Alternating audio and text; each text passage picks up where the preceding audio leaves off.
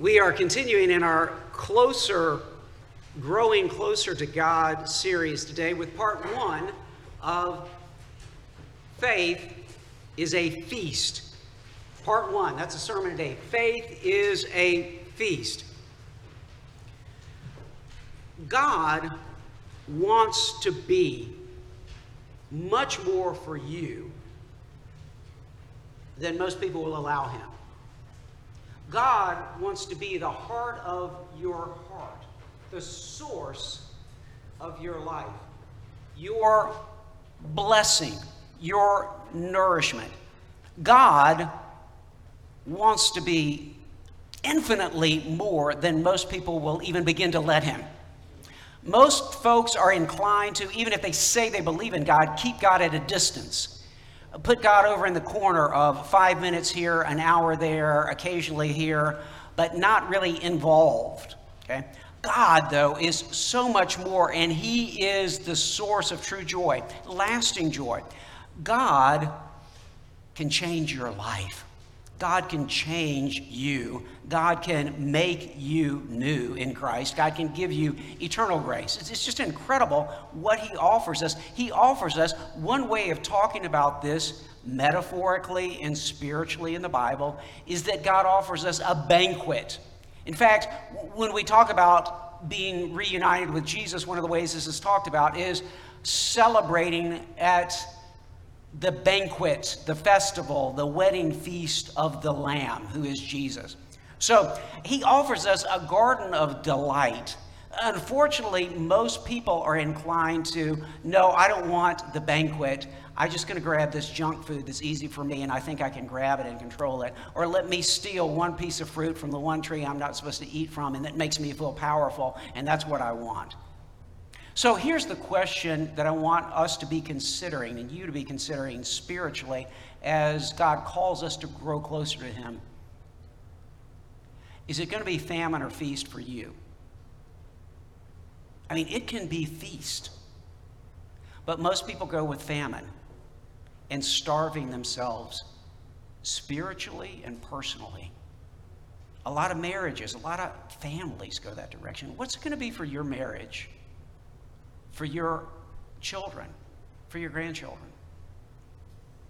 Famine or feast? Feast or famine? We live in a world that is full of war and famine.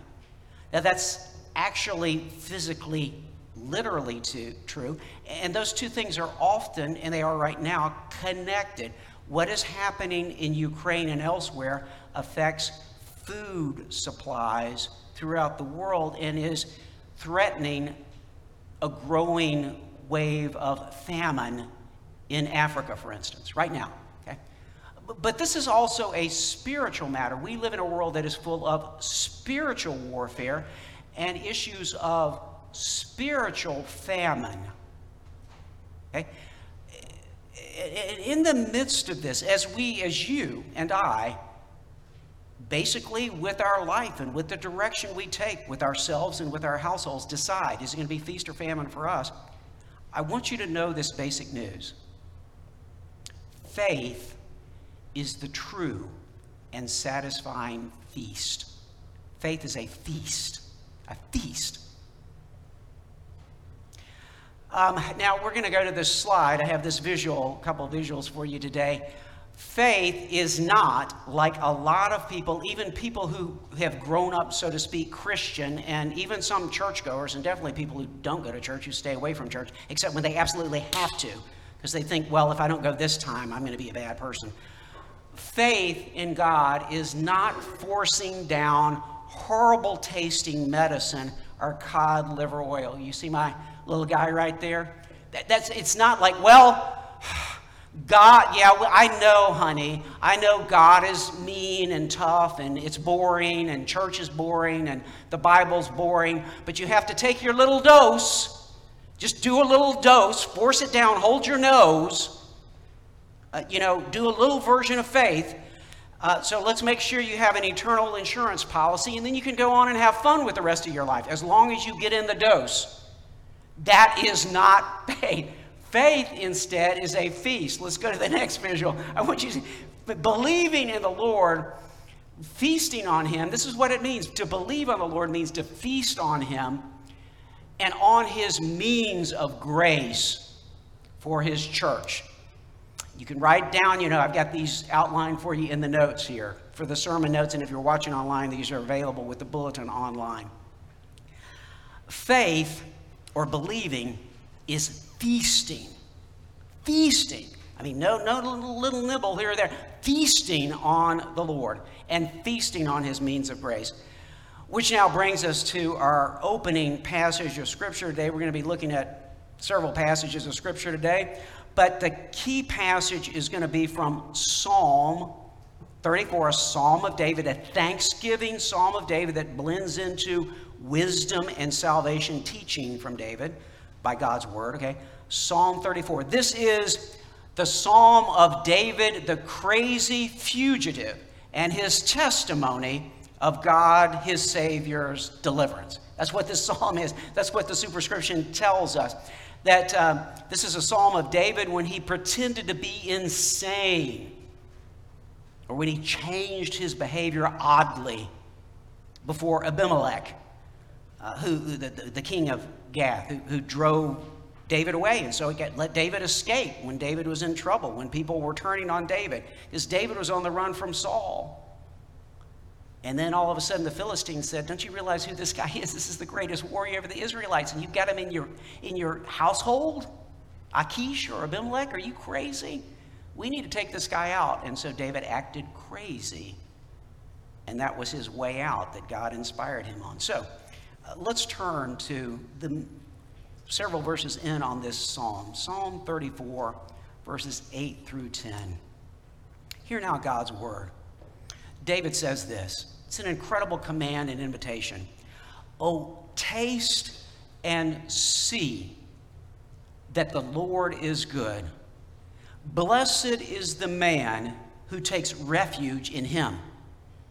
Oh, fear the Lord, you his saints, for those who fear him have no lack, no want. The young lions suffer want, suffer lack and hunger, but those who seek the Lord lack, want, no good. No good. Tov, no good thing. This is the word of the Lord. Thanks be to God. Friends, the grass withers, the flowers fade, but the word of our God will stand forever. Amen. Uh, what's a sure sign of people who've actually tasted and enjoyed a certain kind of food, whether it's a new fresh fruit crop that's in, or uh, a particular dish or recipe, or maybe even a new restaurant or, or a long standing restaurant that cooks in a particular style? What's a sure sign that the person has not just read about it online, but they've actually imbibed and enjoyed? I mean, been all in on this. They tell other people about it, right? Oh man, you've got this. The, can you believe the way these raspberries taste? Can you believe this recipe? You've got to, you won't believe the way my wife cooks this dish. It's incredible. If you've tasted and experienced that something is good, you're going to tell others about it, right? That's the best advertising for a restaurant, right? Word of mouth from people who not just say, Well, I've heard about it and I've heard that that kind of cuisine is kind of interesting. Would you go based on that? No, but if somebody says, I ate there last night and it was awesome, then you may go, right? Friends, family. In fact, if somebody is really, really enjoying something, they will not only tell friends and family, they will tell even complete strangers. They'll definitely tell their neighbor that they never talk to normally, you know, you've got to go this or you've got to try this. In fact, they will, so to speak, in a way of speaking, tell the world. Speaking of social media or otherwise, they will post it. They will tell about it, right? It's, this is great. Not just gourmands, though. This doesn't just happen with gourmands. This also happens with uh, people who experience something in life. Like sometimes when people have their first baby, they say, This is more awesome than I could have ever imagined. Olivia, uh, you got to tell her, Brian. Olivia, this is going to be even greater. I, I love lately hearing from grandparents, several grandparents in our congregation who said, I thought it was going to be cool being a grandparent, but I had no idea how awesome it is. This is the greatest thing I've ever experienced in my life. They tell me about it. Their praise is fetching, winsome, and exuberant, right? This is what it is with people, of course, this is pointing us to the real story here. People who actually know and live in Jesus Christ cannot help but exude praise and invitation to other people. I'm not getting into judging anybody's salvation or not, but I guarantee you this anybody who has spent any significant time with Jesus in the last week is going to be telling others about their experience this week. I just guarantee it. Like people who are actually in love with Jesus tell others about Jesus and tell others about what he's doing in their life. Marriages, you know, where, where people are actually born anew and living in the spirit of Jesus, Jesus just, you know, he's, he's part of the central to the conversation. If not, we've at least got a serious spiritual issue that needs to be looked at, speaking of growing closer to God. People who genuinely know the Lord praise the Lord and, and, and invite others to praise the Lord and to know the Lord and experience the fullness of what they've experienced, which is exactly what David does in Psalm 34, this fascinating psalm. I'm just going to hit a few highlights from this testimonial song of thanksgiving. It's one of a number of testimonial songs of thanksgiving that David lays out for us. In fact, a number of these are clustered in book one of the Psalter. Okay? And, and, and this is in book one of the Psalter, Psalm 34, the crazy fugitive David and his testimony about his Savior, the Lord. Uh, now, you can read about the context that the superscription gives us over in 1 Samuel chapter 21, when David gets to the point where he's got to flee from Saul. And where does he go for refuge? Immediately, he goes to the arch enemies of the Israelites, the Philistines. And, and, but he's, he's, a, he's a valiant warrior, so he's hanging out in the court of a king named Achish, uh, First Samuel tells us. In the Psalm superscription, he's called Abimelech, which is just like a title that means my daddy, my father is the king, okay? So it's like a title. Uh, and then the personal name is Achish. But David acts crazy. That's the way it's typically translated. If you look at the ESV, the translation is changed his behavior. Now, all of this, of course, looking at this psalm just a little bit, heading into uh, this, this past week, heading into this Sunday, poked my interest. And I look back, and, and you know, the term that's, that's used there is that uh, the, the phrase that's used there is that David doubled back on, basically. David doubled back on his tamo. Now, ta'am in Hebrew means like flavor, okay, or taste, literally. It can also mean behavior. So, what's going on here? You know, when people say, that left a bad taste in my mouth, or a good taste, or you might say, um, yeah, Joe over there, he's kind of an odd flavor of a person.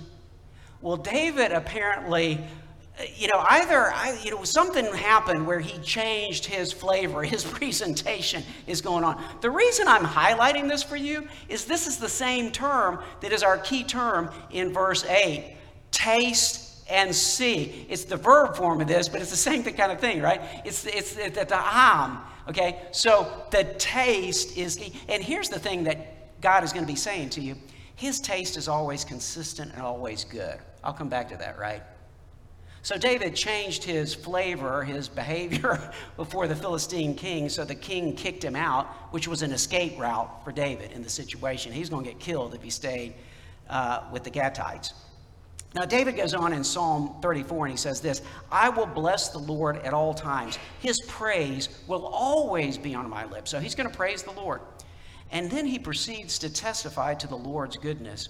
But here's the thing I want you to hear true faith and faithfulness is never just secret and silent. True faith always is exuberant publicly. Okay? And that's the way David is. That's the way we learn from the Psalms. It's not just something, well, he went into his prayer closet and said it, or he didn't, he didn't ruffle any feathers out there politically, you know, because it's kind of awkward to talk about God. But David, like in his own prayer closet, praised God. That's not what this says. He is publicly proclaiming this praise, and then he's inviting everybody else to know God and publicly praise God as well. So David testifies to his own experience in verses 4 through 7 continuing. But he's inviting, back to verse 2 of, of Psalm 34, he invites the humble to know God and to trust in God. It's an interesting turn of phrase there. What he means is not the people who are wise in their own eyes and think they've got it together, but people who are willing to be humble before the Lord will come to the Lord. Okay? So he invites the humble to join in this great opportunity of salvation and praise. And then you see I've got it marked out in the in the intro notes here for you.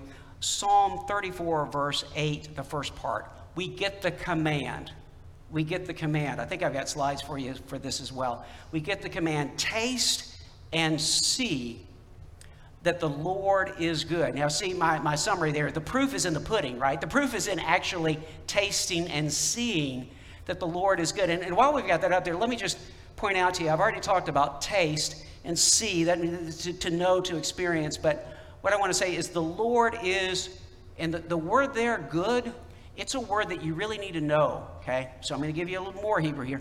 Tov.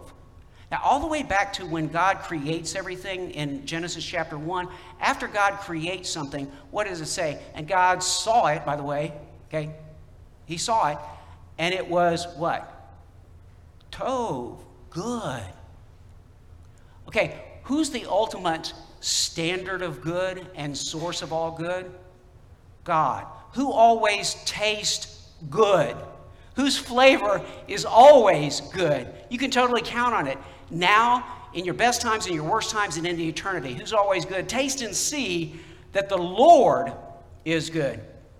And then uh, the second half of 34 8, uh, the second half of this verse is the beatitude. Blessed is the Gever who takes refuge in him. Now, we're supposed to be catching this little sequence. If you know the Psalms, just let me take you through this. Psalm 32, opening verse, right? Blessed is the one whose transgression is forgiven. That's Psalm 32. The middle of Psalm 33, blessed is the nation whose God is the Lord. Okay, y'all hearing these three beatitudes? There's a trio here. Okay. Blessed is the man whose sin, transgression is forgiven.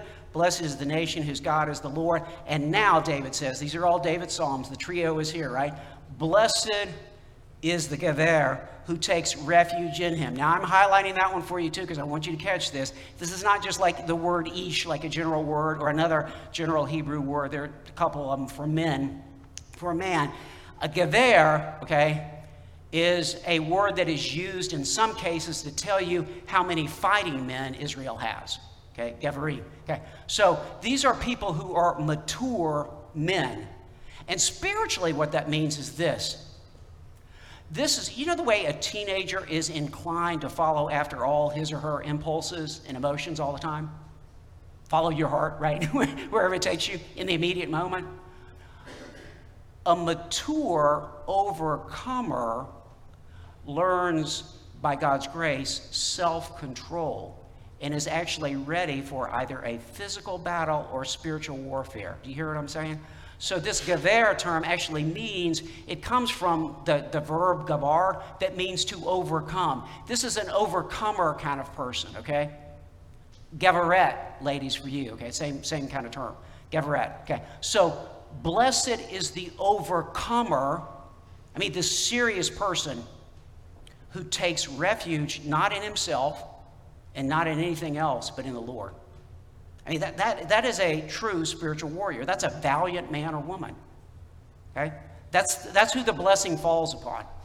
Now, let's develop that with our three responses. Number one, faith takes action. Faith acts. Christians feast on the Lord. Taste and see that the Lord is good, right? Well, I may get around to it sometime. I know it's supposed to be good, but you know, I'm really busy right now. Or I may just take a little nibble. That's kind of what I do at church on Sunday. I just kind of take a little nibble, but I'm, you know, Remember, God made you as a nephesh, a living soul. What do we know about nephesh? This means you're an open throat to be filled by God, God's Spirit, and the living water of God. That, that's, that's the term, literally, you know, physically, that's used for who we are as people.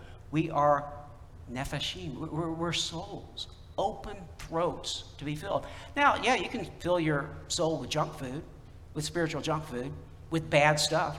There's a lot of stuff on the internet, there's a lot of stuff on cable, there's a lot of stuff you can experience in all kinds of ways. I bet there was stuff last night going on at 1 o'clock that probably was not bountiful spiritual food going on, okay? What are you going to fill your soul with? Um,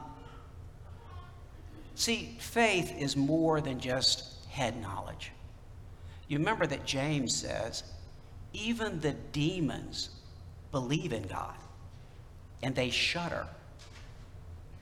I mean, it doesn't mean anything to know and believe that there's a God. The devil totally believes that there's a God. He's not saved, though, because of that. So, so what's the difference? The difference is to move from shuddering to delight. Psalm 37, David says, Delight yourself in the Lord, and he will give you the desires of your heart. Your desires are not the problem. The question is how you direct them. Now, by the way, in that same psalm, back to the Gever term, the overcomer term, it says also in the middle of that psalm that God will not, it's typically translated man, it is in the ESV, but God will not, even if a Gever, even if an overcomer stumbles, God will still have his hand. God will not let him die. God will not let him die eternally. God will sustain the overcomer who delights in the Lord. Those two those verses go together. Now, here's what it means to be a Christian and a growing Christian. 1 Peter chapter 2 verses 2 and 3. And you're going to hear the echo from Psalm 34 verse 8. Like newborn infants, there you see it, right? Long for the pure spiritual milk, not the junk food, the pure spiritual milk, so that you may grow up into salvation, if indeed you have tasted that the Lord is good. Psalm 34. You, you hearing that? If indeed you have tasted, if you actually have taken of the milk. I mean, James, Hebrews, elsewhere talks about people who, who have kind of tasted physically, but they've never actually given themselves to the Lord. It's, it's a problem, right? Um, number two, God saves and satisfies overcomers who believe and feed on Him. God saves and satisfies, totally satisfies, overcomers who believe and feed on Him. Um, what is the blessing? How secure is it? How full is it? It's totally secure, it's totally full forever. Believe in Jesus, believe in the Lord. Um, look at this back to 3410. The young lions the young lions suffer want and hunger, but those who seek the Lord shall lack no good thing. The term there, you got it? Shall lack, okay? The, the term there, chaser, is the same term in a psalm I guarantee you know, and it's right in the middle of book one. The Lord is my shepherd. This is Psalm 23, verse 1. Okay, I've got it up here for you too, yeah. The Lord is my shepherd, I shall not want. Lo exar. Okay, same term. I will not want. I will lack for nothing. Well, why is that, God? You make me lie down in green pastures. You lead me beside still waters. You prepare a table, a banquet table before me, even in the presence of my enemies. Speaking of David, right? My cup gets a little drop, and that's all I want or need? No. My cup overflows, runneth over. That's how sure this banquet and faith in the Lord is. Which brings us to number three Christ's cross, covenant, and communion for all who feast on him. If you will feast on him, okay? It, it's done in Jesus. It's totally fulfilled. Now, speaking of fulfillment, notice this towards the end of Psalm 34, I mean, the last several verses, it's incredible prophecy, looking back, and also remembering in a way. You know, God's beyond time, right? So it's like remembering too. Many are their afflictions, just picking up at verse 19. Forget if I have this. Yeah, I've got that up for, for you too. Many are the afflictions of the righteous, but the Lord delivers him out of them all. He keeps all his bones, not one of them is broken. Do y'all see that? Okay, let me take you back. Exodus 12 46, the Passover lamb, the Passover lamb, his bones cannot be broken. That's a regulation under the Passover. That is a prophetic regulation under the Passover. You get to John chapter 19, and what does John specifically tell us? What's implied with all the other gospel writers? You remember how they don't break Jesus' legs because he's already dead? They put the spear in him. Okay, remember that? He's dead. John tells us, John 19 36, for these things took place that the scripture might be fulfilled. Not one of his bones shall be broken. David, through the Spirit of God, is already talking about this in Psalm 34, a thousand years before it happens on the cross. Do you hear what I'm saying? And even long before David, the Passover regulation prophesies this, remembers this, and brings us to the table of the Lord.